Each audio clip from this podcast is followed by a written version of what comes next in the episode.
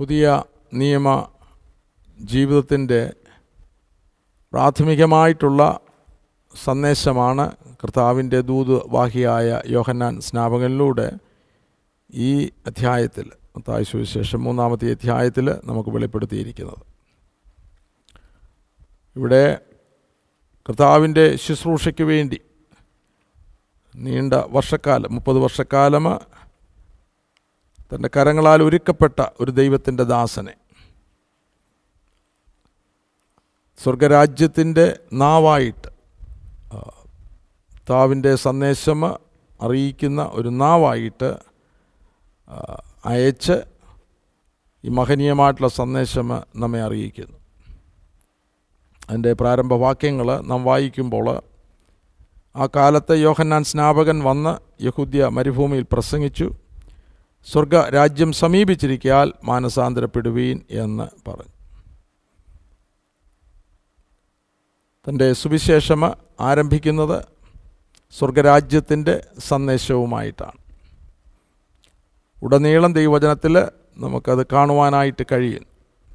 യേശു ക്രിസ്തു താൻ രംഗത്ത് വരുമ്പോൾ ഇതേ സന്ദേശം തന്നെയാണ് അറിയിക്കുന്നത്. സ്വർഗരാജ്യം സമീപിച്ചിരിക്കയാൽ മാനസാന്തരപ്പെടുകയും തനപ്പോസ്തോലന്മാരെ ശുശ്രൂഷയ്ക്ക് അയക്കുമ്പോൾ മത്തായ സുവിശേഷം പത്താമത്തെ അധ്യായത്തിലും അതേ സന്ദേശം നാം കേൾക്കുന്നു. സ്വർഗരാജ്യം പ്രസംഗിക്കുക. ഇവിടെ കർത്താവ് ഉയർത്തെഴുന്നേറ്റ് എന്റെ ശിഷ്യന്മാരുമായിട്ട് അന്ത്യമായിട്ടുള്ള ആലോചനകൾ നൽകുമ്പോൾ താൻ സ്വർഗാരോഹണം ചെയ്യുന്നതിന് മുൻപായിട്ട് അവിടെയും സ്വർഗരാജ്യത്തിന്റെ വിഷയങ്ങൾ സംബന്ധിച്ചാണ് ശിഷ്യന്മാർക്ക് ആലോചനകൾ കൊടുക്കുന്നത്. അപ്പോസ്തോല പ്രവർത്തനങ്ങളുടനീളമാണ് നമുക്ക് കാണുവാൻ കഴിയുന്നു. പ്രിയപ്പെട്ടവർ മറ്റൊന്നുമല്ല പ്രസംഗിച്ചത്. പ്രധാനമായിട്ട് രണ്ട് വിഷയങ്ങൾ. ഒന്ന് സ്വർഗരാജ്യം പ്രസംഗിച്ചു. ക്രിസ്തുവിനെക്കുറിച്ചുള്ള ഉപദേശം ദൈവസഭയെ അറിയിച്ചു. അപ്പോസ്തോല പ്രവൃത്തി അവസാനത്തെ അധ്യായത്തിലും അപ്പോസ്തലനായ പൗലൂസ് കൂലിക്ക് വാങ്ങിയതായിട്ടുള്ള വീട്ടിൽ താമസിച്ചുകൊണ്ട് പൂർണ പ്രാഗൽഭ്യത്തോട് വിഘ്നം കൂടാതെ ദൈവരാജ്യം പ്രസംഗിച്ചും കർത്താവായ യേശു ക്രിസ്തുവിനെക്കുറിച്ച് ഉപദേശിച്ചും പോകുന്നു. നമുക്ക് വ്യക്തമായിട്ട് തരുന്ന ഒരു സന്ദേശമാണ്. അതായത് നാം അറിയിക്കുമ്പോൾ മറ്റൊരു രാജ്യവുമല്ല ലോകരാജ്യമോ നമ്മെ ചുറ്റിപ്പറ്റി നിൽക്കുന്ന കാര്യങ്ങളോ ഒന്നുമല്ല. വാസ്തവമായിട്ട് സ്വർഗരാജ്യത്തിന്റെ സന്ദേശം തന്നെയായിരിക്കണം നാം നാം അറിയിക്കേണ്ടത്. അവിടെ മാനസാന്തരപ്പെടുക എന്ന് സ്നാപകന് തന്നെ കേൾക്കുന്നതായിട്ടുള്ള ജനങ്ങളോട് വിളിച്ചു പറയും. മാനസാന്തരപ്പെടുക. Repentance change of mind English ബൈബിളിൽ റിപ്പൻഡൻസ് എന്നുള്ള വാക്കാണ് തുടരെ ഉപയോഗിക്കുന്നത്. എന്നാൽ ആംപ്ലിഫൈഡ് ബൈബിളിൽ ചേഞ്ച് ഓഫ് മൈൻഡ് മാനസ് അന്തരം മനസ്സിന് വരുന്നതായിട്ടുള്ള അന്തരം നിശ്ചയമായിട്ടും സ്വർഗ രാജ്യത്തിലേക്ക് നമുക്ക് കടക്കണമെങ്കിൽ അതിന്റെ ഒരു അടിസ്ഥാനമാണ് മാനസാന്തരം. മാനസാന്തരത്തിലൂടെ ആണ് പാപബോധം. ഒരുവന് പാപബോധം ഉളവാകുന്നത്. ആ പാപബോധം ഉണ്ടാകുമ്പോഴാണ് താഴെ നമ്മൾ ആറാമത്തെ വാക്യത്തിൽ ഒരു വലിയ പുരുഷാരമ തങ്ങളുടെ പാപങ്ങളെ ഏറ്റു പറഞ്ഞുകൊണ്ട് യോർദാൻ നദിയിൽ അവനാൽ സ്നാനം ഏൽക്കുന്നു. ബാപ്റ്റിസം ഓഫ് റിപ്പൻഡൻസ് പാപമോചനത്തിനായിട്ടുള്ള സ്നാനം അല്ലെങ്കിൽ പാപങ്ങളെ ഏറ്റു പറഞ്ഞുകൊണ്ടുള്ള മാനസാന്തര സ്നാനം. നമുക്ക് ഈ ഭാഗങ്ങൾ നമ്മൾ ചിന്തിക്കുമ്പോൾ ന്യായപ്രമാണത്തിന്റെ അവസാന കാലയളവിലാണ് പുതിയ നിയമ ശുശ്രൂഷയിലേക്ക് പ്രവേശിച്ചിട്ടില്ല. അപ്പോൾ ഇത് മാനസാന്തരം സ്നാനം എന്നുള്ള ഒരളവിലാണ് നാം കാണുന്നത്. എന്നാൽ പുതിയ നിയമ ശുശ്രൂഷയിൽ പ്രാരംഭത്തിൽ അപ്പോസ്തോലൻ തന്റെ പ്രസംഗം അറിയിച്ചതിന് ശേഷം ഒരു കൂട്ടത്തോട് വിളിച്ചു പറയുന്നു അല്ലെങ്കിൽ അവരെ ഉപദേശിക്കുന്നു നിങ്ങൾ മാനസാന്തരപ്പെട്ട് നിങ്ങളുടെ പാപങ്ങളുടെ മോചനത്തിനായി. ഓരോരുത്തൻ യേശു ക്രിസ്തുവിന്റെ നാമത്തിൽ സ്നാനമേൽപ്പി. അപ്പോൾ പുതിയ നിയമ സ്നാനത്തിൽ മാനസാന്തരമുണ്ട്. പാപങ്ങളെ ഏറ്റുപറഞ്ഞുകൊണ്ട് പാപമോചനത്തിനായിട്ട് ഉള്ള സ്നാനം അതോടൊപ്പം യേശു ക്രിസ്തുവിനോട് ചേരുവാൻ ഉള്ള സ്നാനം അത് നമ്മ ഭാഗങ്ങൾ വായിക്കുമ്പോൾ മത്ത പോസ്റ്റോപത്തി രണ്ടിന്റെ മുപ്പത്തി എട്ടിൽ നിങ്ങൾ മാനസാന്തരപ്പെട്ട് നിങ്ങളുടെ പാപങ്ങളുടെ മോചനത്തിനായി ഓരോരുത്തർ യേശുക്രിസ്തുവിന്റെ നാമത്തിൽ സ്നാനമേൽപ്പിൻ. എന്നാൽ പരിശുദ്ധാത്മാവ് എന്ന ദാനം ലഭിക്കും. അപ്പോൾ മാനസാന്തര സ്നാനം ഇവിടെ മത്തായ സുവിശേഷം മൂന്നാമത്തെ അധ്യായത്തിൽ പരിശുദ്ധാത്മ സ്നാനം നാം കാണുന്നില്ല. കാരണം യേശു കർത്താവ് തേജസ്കരിക്കപ്പെട്ടിട്ടില്ല. തേജസ്കരണത്തിന് ശേഷം പിതാവിന്റെ വലത്ത് ഭാഗത്ത് ചെന്ന് പരിശുദ്ധാത്മാവിനെ വാങ്ങി അപ്പോസ്തോലന്മാർക്ക് അയക്കുമ്പോഴാണ് പുതിയ നിയമ ശുശ്രൂഷയുടെ പ്രധാന ഘടകമായ പരിശുദ്ധാത്മാവ്. അല്ലേ? പുതിയ നിയമ ജീവിതമെന്ന് പറയുമ്പോൾ ആത്മാവിന്റെ നിറവിലും ആത്മാവിന്റെ അനുസരണയിലുമുള്ള ജീവിതമാണ്. അതാണ് ഓൾഡ് കവനന്റും ന്യൂ കവനന്റുമായിട്ടുള്ള വ്യത്യാസം. പഴയ നിയമവും പുതിയ നിയമവും തമ്മിലുള്ള വ്യത്യാസം. പഴയ നിയമം ആത്മാവിനെ കൂടാതെ. ആത്മാവിനെ ഓരോരുത്തരുടെ മേൽ അയച്ചിട്ടില്ല. എന്നാൽ പുതിയ നിയമത്തിൽ ആര് വിശ്വസിക്കുന്നുവോ അവരുടെ മേൽ ദൈവത്തിന്റെ പരിശുദ്ധാത്മാവ് നമ്മൾ വിശ്വാസ സ്നാനം സ്വീകരിക്കുന്നതിന്റെ പ്രധാനപ്പെട്ട ഉദ്ദേശം ആത്മസ്നാനം പരിശുദ്ധാത്മാവുള്ള സ്നാനം പ്രാപിപ്പാനായിട്ടാണ്. വളരെ പ്രധാനപ്പെട്ട ഒരു ആത്മീക വ്യവസ്ഥയാണ് വിശ്വാസ സ്നാനം വിശ്വാസ സ്നാനവും ആത്മസ്നാനവും.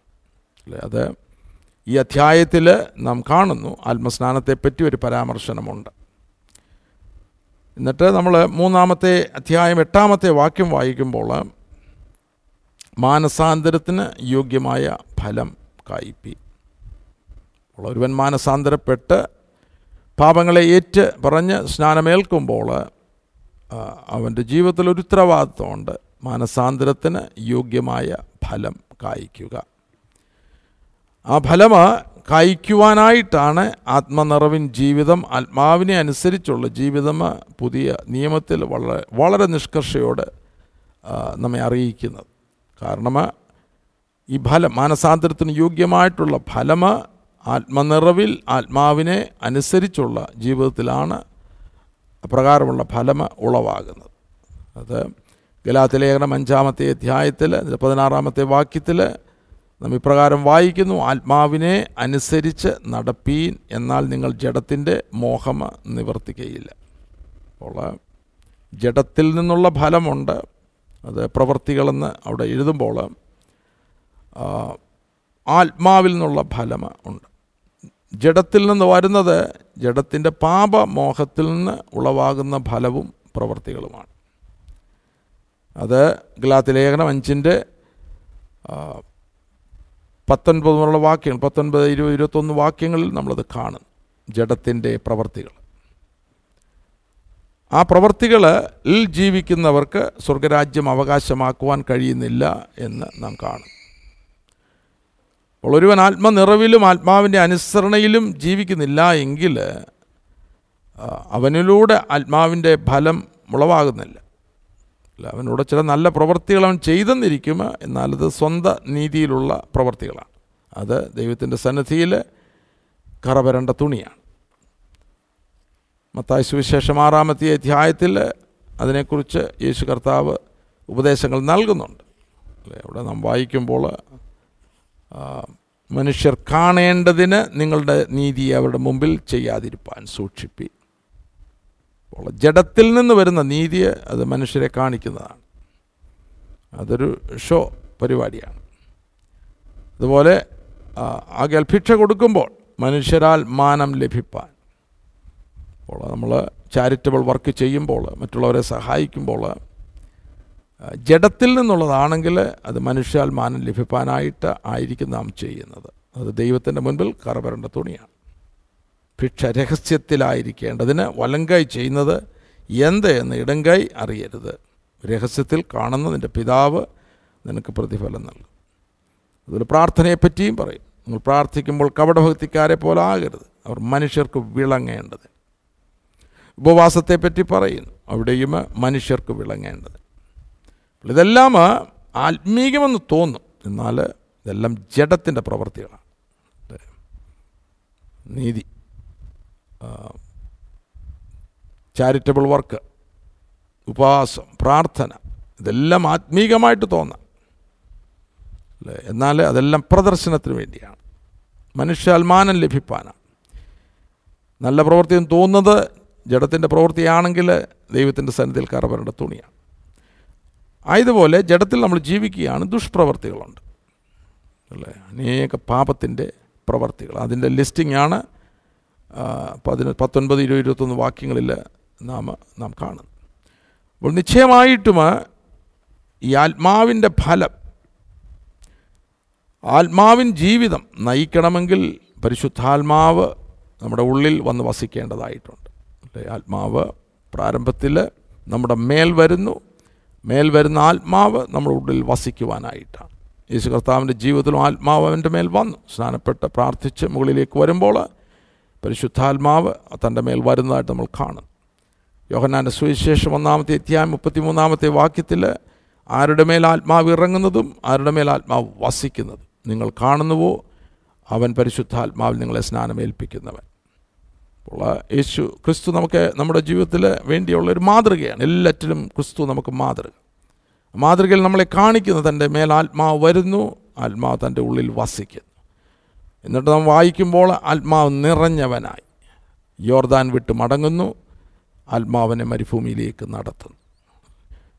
ആത്മാവിനാലും വചനത്താലും പിശാചിന്റെ പരീക്ഷകളെ ജയിക്കുന്നു. അവിടെ നാം കാണുമ്പോൾ ആത്മാവിന്റെ നിറവിലും അനുസരണയിലും ഉള്ള ജീവിതം. ആ ജീവിതത്തിലൂടെയാണ് മാനസാന്തരത്തിന് യോഗ്യമായ ഫലം ഒരുവന് കായ്ക്കുവാനായിട്ട് കഴിയുന്നത്. വളരെ പ്രധാനപ്പെട്ട ഒരു ഒരു മേഖലയാണ് ക്രിസ്തീയ ജീവിതത്തിൽ ആത്മാവിൻ ജീവിതത്തിൽ. ഈ ഫലം കായ്ക്കുന്നില്ല എങ്കിൽ. അല്ലേ? നമ്മ അതിന്റെ പത്താമത്തെ വാക്യത്തിൽ ഇപ്പോൾ തന്നെ വൃക്ഷങ്ങളുടെ ചുവടിന് കോടാലി വെച്ചിരിക്കുന്നു. നല്ല ഫലം കായ്ക്കാത്ത വൃക്ഷമെല്ലാം വെട്ടി തീയിൽ ഇട്ട് കളയും. വളരെ ഗൗരവമാണ്. അപ്പോൾ ഒരാൾ സ്നാനമേൽക്കുന്നു എന്ന് പറയുന്നു അല്ലെങ്കിൽ സ്നാനമേറ്റു ഈ ആത്മാവിൻ ഫലം തന്നിലൂടെ ഉളവാകുന്നില്ല എങ്കിൽ പറഞ്ഞാൽ അടിസ്ഥാനം ആത്മനിറവിൽ ആത്മാവിന്റെ അനുസരണയിലുള്ള ജീവിതമാണ്. ജഡപ്രകാരമുള്ള ജീവിതമല്ല. അത് നാം ദിനംതോറും ആത്മാവിന് വിധേയപ്പെട്ട ഒരു ജീവിതത്തിൽ മാത്രമേ ആത്മാവിന്റെ അനുസരണയിലൊരു ജീവിതത്തിലേക്ക് നമുക്ക് എത്തിച്ചേരുവാൻ സാധിക്കുകയുള്ളൂ. അല്ല എങ്കിൽ പഴയ മനുഷ്യ ആദാമി മനുഷ്യൻ ജഡത്തിലൂടെ എല്ലാം വരും. നല്ല പ്രവൃത്തികളെന്ന് തോന്നുന്നത് വരും. ഞാൻ ഓർപ്പിച്ചതുപോലെ ദൈവത്തിന്റെ മുൻപിൽ അത് കറവരേണ്ട തുണിയാണ്. അവന് പാട്ട് പാടാം അവന് പ്രാർത്ഥിക്കാം നല്ല വാചാലമായിട്ട് സംസാരിക്കാം പ്രസംഗിക്കാം ഉപദേശിക്കാം ഇതെല്ലാം ചെയ്യാം. എന്നാൽ ആദാമ്യ മനുഷ്യനിലൂടെയാണ് അത് വരുന്നത് എങ്കിൽ അതൊന്നും ദൈവത്തിന്റെ സന്നിധി വിലപ്പോവുകയിൽ ഈ രക്ഷയുടെ ഒരു പ്രധാനപ്പെട്ട പ്രധാനപ്പെട്ട മേഖല എന്ന് പറയുന്നത് ആദാമ്യ മനുഷ്യനിൽ നിന്ന് രക്ഷ പ്രാപിക്കുക എന്നുള്ളതാണ് അതിൽ നിന്ന് വിടുതൽ പ്രാപിച്ചിട്ട് ദൈവാത്മാവിന്റെ അനുസരണയിൽ ജീവിക്കുന്ന ഒരു ജീവിതം അതാണ് രക്ഷ എന്നുള്ളതിന്റെ ആഴമേറിയ അർത്ഥം അല്ലെങ്കിൽ അനുഭവം അല്ലെങ്കിൽ ജീവിതം. ഇവിടെ നല്ല ഫലം കായ്ക്കാത്ത വൃക്ഷമെല്ലാം വെട്ടി തീയിൽ ഇട്ട് കളയും. വളരെ ഗൗരവമായിട്ട് ചിന്തിക്കേണ്ട ഒരു വിഷയമാണ്. ഇവിടെ മാത്രമല്ല നാം അത് കാണുന്നത്. ലൂക്കോസിന്റെ സുവിശേഷത്തിൽ പതിമൂന്നാമത്തെ അധ്യായത്തിൽ അവിടെ ആദ്യത്തെ ഭാഗം അതായത് മൂന്നും അഞ്ചും വാക്യങ്ങൾ വായിക്കുമ്പോൾ അല്ലല്ല മാനസാന്തരപ്പെടഞ്ഞ പെടാഞ്ഞാൽ നിങ്ങളെല്ലാവരും അങ്ങനെ തന്നെ നശിച്ചു പോകും. അഞ്ചാമത്തെ വാക്യത്തിലും അതുതന്നെ യേശു ക്രിസ്തു റിപ്പീറ്റ് ചെയ്യുന്നു. അല്ലല്ല മാനസാന്തരപ്പെടാഞ്ഞാൽ നിങ്ങളെല്ലാവരും അങ്ങനെ തന്നെ നശിച്ചു പോകും. അല്ലേ? നാമ മത്തായ സുവിശേഷം മൂന്നാമത്തെ അധ്യായത്തിൽ സ്നാപകന്റെ സന്ദേശം. സ്വർഗരാജ്യം സമീപിച്ചിരിക്കാൽ മാനസാന്തരപ്പെടുവി. അല്ലേ? മാനസാന്തരത്തിലൂടെ വരുന്ന പ്രധാനപ്പെട്ട അനുഭവമാണ് പാപബോധം. നമ്മൾ പാപികളാണെന്നുള്ള ബോധം നമുക്കുളവാകുന്നു. വചനത്താലും ആത്മാവിനാലും. അങ്ങനെ പാപബോധം ഉളവാകുന്നതാണ് പാപങ്ങളെ ഏറ്റുപറഞ്ഞ് സ്നാനം ഏൽക്കുന്നത്. അല്ലേ? സ്നാനം ഏൽക്കുന്നത്. അപ്പോൾ ഇവിടെ പറയുന്നത് ആ ഒരു മാനസാന്തരത്തിലേക്ക് വരുന്നില്ല എങ്കിൽ നശിച്ചു പോകുമെന്നാണ് യേശു യേശു കർത്താവ് നമ്മെ അറിയിക്കുന്നത്. മാനസാന്തരപ്പെട്ട് പാപങ്ങളുടെ മോചനത്തിനായി യേശുക്രിസ്തുവിന്റെ നാമത്തിൽ വിശ്വാസനാനം സ്വീകരിക്കുന്നില്ല എങ്കിൽ. നല്ല അതിൽ വളരെ പ്രധാനപ്പെട്ട ഒരു അടിസ്ഥാനമാണ് മാനസാന്തരം. വെറുതെ പോയി സ്നാനപ്പെട്ടാൽ ദൈവവചനത്തിന് അനുസരണത്തിലുള്ള സ്നാനമല്ല. വചനത്താൽ ആത്മാവിനാൽ മനസ്സിനന്തരം. എന്താണ് പാപബോധം? ഞാൻ പാപിയാണ്. ഇന്നലെ അപ്പോൾ അത് വളരെ പ്രധാനമായിട്ട് പഠിക്കേണ്ട ഒരു വിഷയമാണ്. അങ്ങനെ വിശ്വാസനാനം സ്വീകരിക്കുന്നവന് അവൻ ഫലം കായ്ക്കേണ്ടതായിട്ടുണ്ട്. നമ്മളത് കണ്ടു. ആ ഫലം കായ്ക്കണമെങ്കിൽ ആത്മാവിന്റെ നിറവ്. അത് ആത്മസ്നാനമാണ് എന്റെ പ്രാരംഭം. ആത്മാവ് നമ്മുടെ മേൽ വരുന്നു. ആത്മാവ് വസിക്കുവാനായി നാം അനുവദിക്കണം. അല്ലേ? സത്യത്തിന്റെ ആത്മാവെന്ന മറ്റൊരു കാര്യസ്ഥന് എന്നേക്കും നിങ്ങളോടുകൂടി ഇരിക്കേണ്ടതിന് എന്നേക്കും നിങ്ങളോട് വസിക്കേണ്ടതിന്. നിങ്ങൾ ദൈവത്തിന്റെ മന്ദിരം ദൈവത്തിന്റെ ആത്മാവ് നിങ്ങൾ വസിക്കുന്നു എന്ന് നിങ്ങൾ അറിയുന്നില്ലയോ? ദൈവത്തിന്റെ ദാനമായി നിങ്ങളിലിരിക്കുന്ന പരിശുദ്ധാത്മാവിന്റെ മന്ദിരമാകും നിങ്ങളുടെ ശരീരമെന്ന്. നിങ്ങളെ വിലയ്ക്ക് വാങ്ങി വാങ്ങിക്കുക വാങ്ങി വാങ്ങിച്ചിരിക്കാൽ നിങ്ങൾ താൻ താങ്കൾക്കുള്ളവരല്ല. അല്ലേ? അപ്പോൾ ആ ഒരു ജീവിതം അവരുടെ ശരീരം കൊണ്ട് ദൈവത്തെ മഹത്വപ്പെടുത്തേണ്ടതായിട്ടുണ്ട്. എന്താണ് ശരീരം കൊണ്ട് ദൈവത്തെ മഹത്വപ്പെടുന്നത്? ശരീരത്തിലൂടെ നല്ല ഫലങ്ങൾ പുറത്തു വരിക. ദൈവത്തിന് പ്രസാദകരമായ പ്രവർത്തികൾ നാം ചെയ്യുക.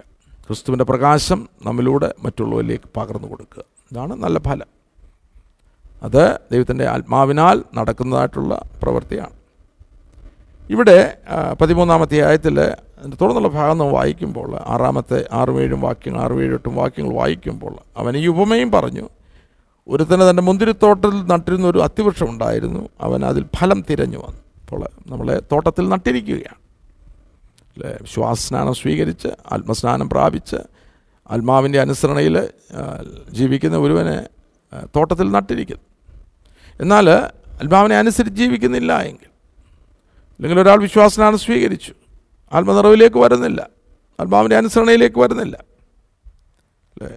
ഫലം പുറപ്പെടുവിക്കാൻ കഴിയുകയില്ല ഇത് ദൈവത്തിന്റെ ആത്മാവിനാൽ ഉളവാകുന്ന ഫലമാണ്. അല്ലാതെ നമ്മൾ ചെയ്യുന്ന നീതി പ്രവർത്തികളല്ല. അത് നല്ലപോലെ നല്ലപോലെ മനസ്സിലാക്കണം.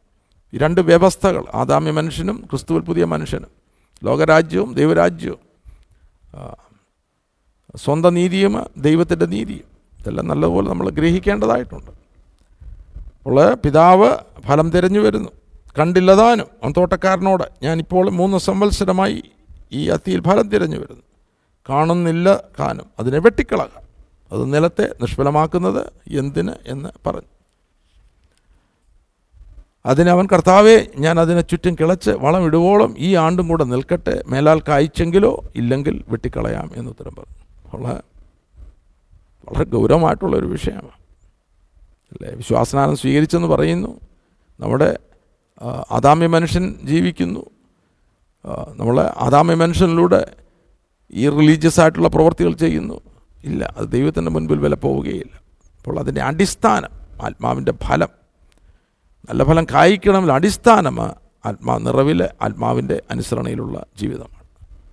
ഈ നമ്മുടെ ശരീരത്തിൽ ദൈവത്തിന് ആത്മാവ് വസിക്കുമ്പോൾ ഇതിനകത്തെ മനുഷ്യാത്മാവും ദേഹിയും ദേഹവും അശേഷം ദൈവത്തിന്റെ ആത്മാവിന്റെ അനുസരണയിൽ ആകണം. അല്ലേ? അങ്ങനൊരു ജീവിതമാണ് യഥാർത്ഥമായിട്ടുള്ള ആത്മാവിൻ ജീവിതം പുതിയ നിയമ ജീവിതം. അപ്പോൾ ഇവിടെയും വെട്ടിക്കളയുക. യോഹനാന്റെ സുവിശേഷം പതിനഞ്ചാമത്തെ അധ്യായത്തിൽ. ഇതെല്ലാം താവായ യേശുക്രിസ്തുവിന്റെ വായിൽ നിന്ന് ഇന്ന വീണതായിട്ടുള്ള വചനങ്ങളാണ് അറിയിച്ചതായിട്ടുള്ള വചനങ്ങളാണ്. പതിനഞ്ചിൽ ഞാൻ സാക്ഷാൽ മുന്തിരിവള്ളിയും എന്റെ പിതാവ് തോട്ടക്കാരനുമാകുന്നു എന്നിൽ കായ്ക്കാത്ത കൊമ്പൊക്കെയും അവൻ നീക്കിക്കളയും. എന്നിൽ.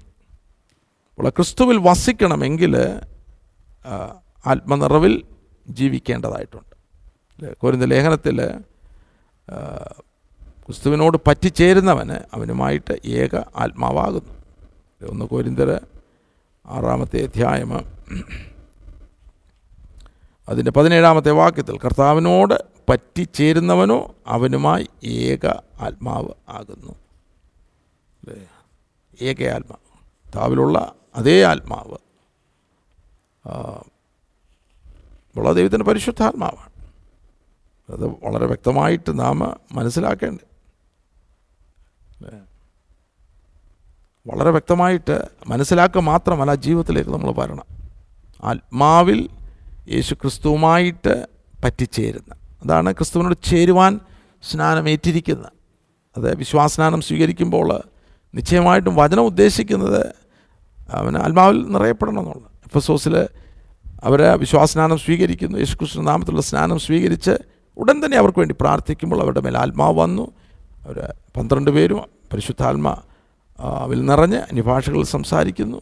പ്രവചിക്കുകയും ചെയ്യുന്നതായിട്ട് നമ്മൾ കാണുന്നു അപ്പോൾ വിശ്വാസ സ്നാനം കൊണ്ട് അവിടെ നിർത്തുകയാണെങ്കിൽ അതിന്റെ പൂർത്തീകരണത്തിലേക്ക് വരുന്നില്ല.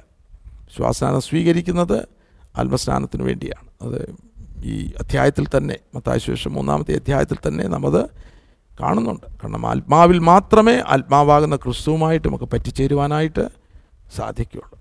ക്രിസ്തുവുമായിട്ട് കർത്താവുമായിട്ട് പറ്റിച്ചേരുന്നവൻ അവനുമായിട്ട് ഏക ആത്മാവാകുന്നു. ഇവിടെ എന്നിൽ കായ്ക്കാത്ത കൊമ്പൊക്കെ. അതിന്റെ അടിസ്ഥാനത്തിൽ ഞാൻ അത്രയും കാര്യങ്ങൾ പറഞ്ഞത്. അവൻ നീക്കിക്കളയും. കായ്ക്കുന്നതോ ഒക്കെയും അധികം ഫലം കായ്ക്കേണ്ടതിന് ചെത്തിവെടിപ്പാകും ഫലം കായ്ക്കണമെങ്കിൽ ആത്മാവിൽ മാത്രമേ ഫലം കായ്ക്കുവാനായിട്ട് ദൈവം ആഗ്രഹിക്കുന്ന ഫലം കായ്പാനായിട്ട് കഴിയുള്ളൂ. എന്നിട്ട് അതിന്റെ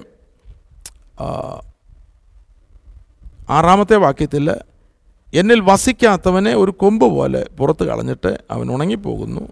ആ വക ചേർത്ത് തീയിൽ ഇടുന്നു. അത് വെന്തു പോകും അപ്പോൾ എന്നിൽ എന്നിൽ കായ്ക്കാത്ത കൊമ്പുണ്ട് എന്നിൽ വസിക്കാത്ത കൊമ്പുണ്ട്. അല്ലേ? ഇത് രണ്ടും ഒന്ന് നീക്കിക്കളയുന്നു എന്ന് പറയുന്നു മറ്റേത് ആ വക അല്ലെങ്കിൽ ഒരു കൊമ്പ് പോലെ പുറത്ത് കളഞ്ഞിട്ട് അവനെ ഉണങ്ങിപ്പോകുന്നു ആ വക ചേർത്ത് തീയിൽ ഇടുന്നു അത് വെന്തു പോകും അല്ലെ? മാനസാന്തരത്തിന് യോഗ്യമായ ഫലം കായ്ക്കുക. കായ്ക്കുന്നില്ലെങ്കിൽ ഇപ്പോൾ തന്നെ വൃക്ഷത്തിന് ചുവട്ടിന് കോടാലി വെച്ചിരിക്കുന്നു. നല്ല ഫലം കായ്ക്കാത്ത വൃക്ഷം എല്ലാം വെട്ടി തീയിൽ ഇട്ട് കളയും. അപ്പോൾ അത് കഴിഞ്ഞാൽ ഉടൻ തന്നെ പതിനൊന്നാമത്തെ വാക്യത്തിൽ മത്താശു സുവിശേഷം മൂന്നിന്റെ പതിനൊന്നിൽ ഞാൻ നിങ്ങളെ മാനസാന്തരത്തിനായി വെള്ളത്തിൽ സ്നാനം ഏൽപ്പിക്കുന്നതേ ഉള്ളൂ. അല്ലേ? അങ്ങനെയാണെങ്കിൽ ഏതോ മിസ് ചെയ്യുന്നു അല്ല? ഏതോ കുറവുണ്ട്. അല്ല? ഞാൻ നിങ്ങളെ മാനസാന്തരത്തിനായി വെള്ളത്തിൽ സ്നാനം ഏൽപ്പിക്കുന്നതേ ഉള്ളൂ. എന്റെ പിന്നാലെ വരുന്നവനോ എന്നേക്കാൾ ബലവാനാകുന്നു. അവന്റെ ചെരുപ്പ് ചുമപ്പാൻ ഞാൻ മതിയായവനല്ല. അവൻ നിങ്ങളെ പരിശുദ്ധാത്മാവിലും തീയിലും സ്നാനം ഏൽപ്പിക്കും. അപ്പോൾ ഇതിന്റെ ഗൗരവം ആത്മാവിൽ പരിശുദ്ധാത്മാവിലും തീയിലുമുള്ള സ്നാനം. ഞാൻ ഓർപ്പിച്ചതുപോലെ ഈ സമയത്ത് പരിശുദ്ധാത്മാവ് വന്നിട്ടില്ല. യോഹനാന്റെ സുവിശേഷം ആറ് ഏഴാമത്തെ അധ്യായത്തിൽ ദാഹിക്കുന്ന ഏവരുമായുള്ളവരെ ഉത്സവത്തിന്റെ മഹാദിനമായ ഒടുക്കത്തെ നാളിൽ യേശു നിന്നുകൊണ്ട് ദാഹിക്കുന്ന എല്ലാം എന്റെ അടുക്കൽ വന്ന് കുടിക്കട്ടെ ദാഹിക്കുന്ന. എന്നിൽ വിശ്വസിക്കുന്നതിന്റെ ഉള്ളിൽ നിന്ന് തിരുവഴുത്ത് പറയുന്നത് പോലെ ജീവജലത്തിന് നദികൾ ഒഴുകും എന്ന് വിളിച്ചു പറഞ്ഞു.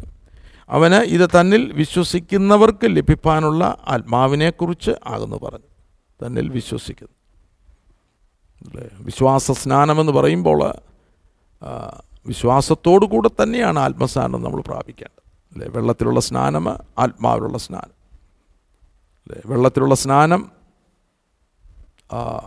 മാത്രമേ ഉള്ളൂ എങ്കിൽ ആത്മാവിനെ ആത്മാവിനുള്ള സ്നാനം നാം അതിന് ഗൗരവം നാം കൊടുക്കുന്നില്ല എങ്കിൽ പിതാവിന്റെ വാഗ്ദത്തം. അല്ലേ? എന്നോട് കേട്ട പിതാവിന്റെ വാഗ്ദത്തനാണ് നിങ്ങൾ കാത്തിരിക്കണം. എന്നാൽ പരിശുദ്ധാത്മാവ് നിങ്ങളുടെ മേൽ വരുമ്പോൾ. അവൻ ഇത് തന്നിൽ വിശ്വസിക്കുന്നവർക്ക് ലഭിക്കാനുള്ള ആത്മാവിനെക്കുറിച്ചാണെന്ന് പറഞ്ഞത്. യേശു അന്ന് തേജസ്കരിക്കപ്പെട്ടില്ലായികയാൽ ആത്മാവ് വന്നിട്ടില്ലായിരുന്നു. അല്ലേ? അപ്പോൾ തേജസ്കരണത്തിന് ശേഷം പോസ്റ്റുള്ള പ്രവൃത്തികളിൽ നാം വായിക്കുമ്പോൾ രണ്ടാമത്തെ അധ്യായം അവന് മുപ്പത്തിമൂന്നാമത്തെ വാക്യത്തിൽ അവൻ ദൈവത്തിന്റെ വലത്ത് ഭാഗത്തേക്ക് ആരോഹണം ചെയ്ത് പരിശുദ്ധാത്മാവെന്ന വാഗ്ദത്തം പിതാവിനോട് വാങ്ങി നിങ്ങൾ ഈ കാണുകയും കേൾക്കുകയും ചെയ്യുന്നത് പകർന്നു തന്നു. അത് പെന്തക്കോസ് നാളിനെ കുറിച്ചാണ് പറയുന്നത്. പിതാവിന്റെ വലത്ത് ഭാഗത്ത് ചെന്ന്. അപ്പോൾ മൂന്നാമത്തെ അധ്യായത്തിൽ നമ്മൾ മടങ്ങി വരുമ്പോൾ മത്തായ മൂന്നാമത്തെ അധ്യായത്തിൽ ആ സമയത്ത് പരിശുദ്ധാത്മ സ്നാനം എന്നുള്ള ആ ഒരു അതായത് ഈ സ്നാനപ്പെടുന്നവർക്ക് കൊടുക്കുവാനായിട്ടുള്ള പ്രൊവിഷന് ആയിട്ടില്ല. പിതാവ് മരിച്ചടക്കപ്പെട്ട് ഉയർത്തെഴുന്നേറ്റ് പിതാവിന്റെ വലത്ത് ഭാഗത്ത് ചെന്ന് പിതാവിനോട് ചോദിച്ച് ആ വാഗ്ദത്തമ പകർന്നു കൊടുക്കേണ്ടതായിട്ടുണ്ട് അല്ലേ?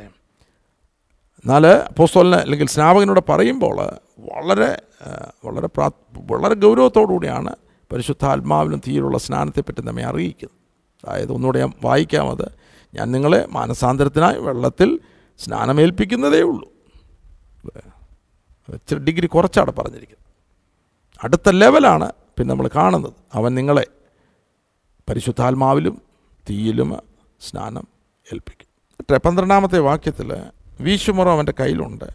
കളത്തെ മുറ്റും വെടിപ്പാക്കി ഗോതമ്പ് കളപ്പുരയിൽ കൂട്ടിവെക്കുകയും പതിർക്കെടാത്ത തീയിലിട്ട് ചുട്ടുകളയുകയും ചെയ്യും. അല്ലേ? നമ്മളെന്താണ് പുറപ്പെടുവിക്കുന്നത്? പതിരാണോ? നല്ല മണിയാണോ? ഉള്ള ഒരു ന്യായവിധി എന്നുള്ളൊരു മേഖലയുണ്ട്. അല്ലേ? ന്യായവിധി ഈ അധ്യായത്തിൽ വ്യക്തമായിട്ട് നമ്മെ അറിയിക്കുന്നു. ഒന്ന് വൃക്ഷങ്ങളുടെ ചുവടിന് കോടാലി വെച്ചിരിക്കുന്നു. നല്ല ഫലം കായ്ക്കാത്ത വൃക്ഷമൊക്കെയും വെട്ടി തീയിൽ ഇട്ട് കളയുന്നു. ഇവിടെ ഗോതമ്പ് കളപ്പുരയിൽ കൂട്ടിവെക്കുന്നു. പതിര് കെടാത്ത തീയിൽ ഇട്ട് ചുട്ടുകളയുകയും ചെയ്യും. ഉള്ള നമ്മുടെ ജീവിതത്തിൽ ദൈവരാജ്യത്തിന്റെ ജീവിത മേഖലയിൽ പോസ്തോലൻ അല്ലെങ്കിൽ സ്നാപകൻ ഇത് അറിയിക്കുമ്പോൾ ന്യായവിധി എന്നുള്ള ആ ഒരു സത്യം കൂടെ ഇവിടെ വെളിപ്പെടുത്തുന്നതായിട്ട് നമുക്ക് കാണാം കാണുവാൻ കഴിയുന്നല്ലേ അടുത്ത ഭാഗം താവായ യേശു ക്രിസ്തു നമുക്ക് മാതൃകയായിരിക്കുന്നത് എല്ലാറ്റിനും മാതൃകയായ യേശു കർത്താവ് രംഗത്ത് വരുന്നു. Amen T V network Christian internet channel സുവിശേഷീകരണത്തിന്റെ വ്യത്യസ്ത മുഖം തേടിയുള്ള യാത്ര YouTube and Facebook Amen T V network Trivandrum Kerala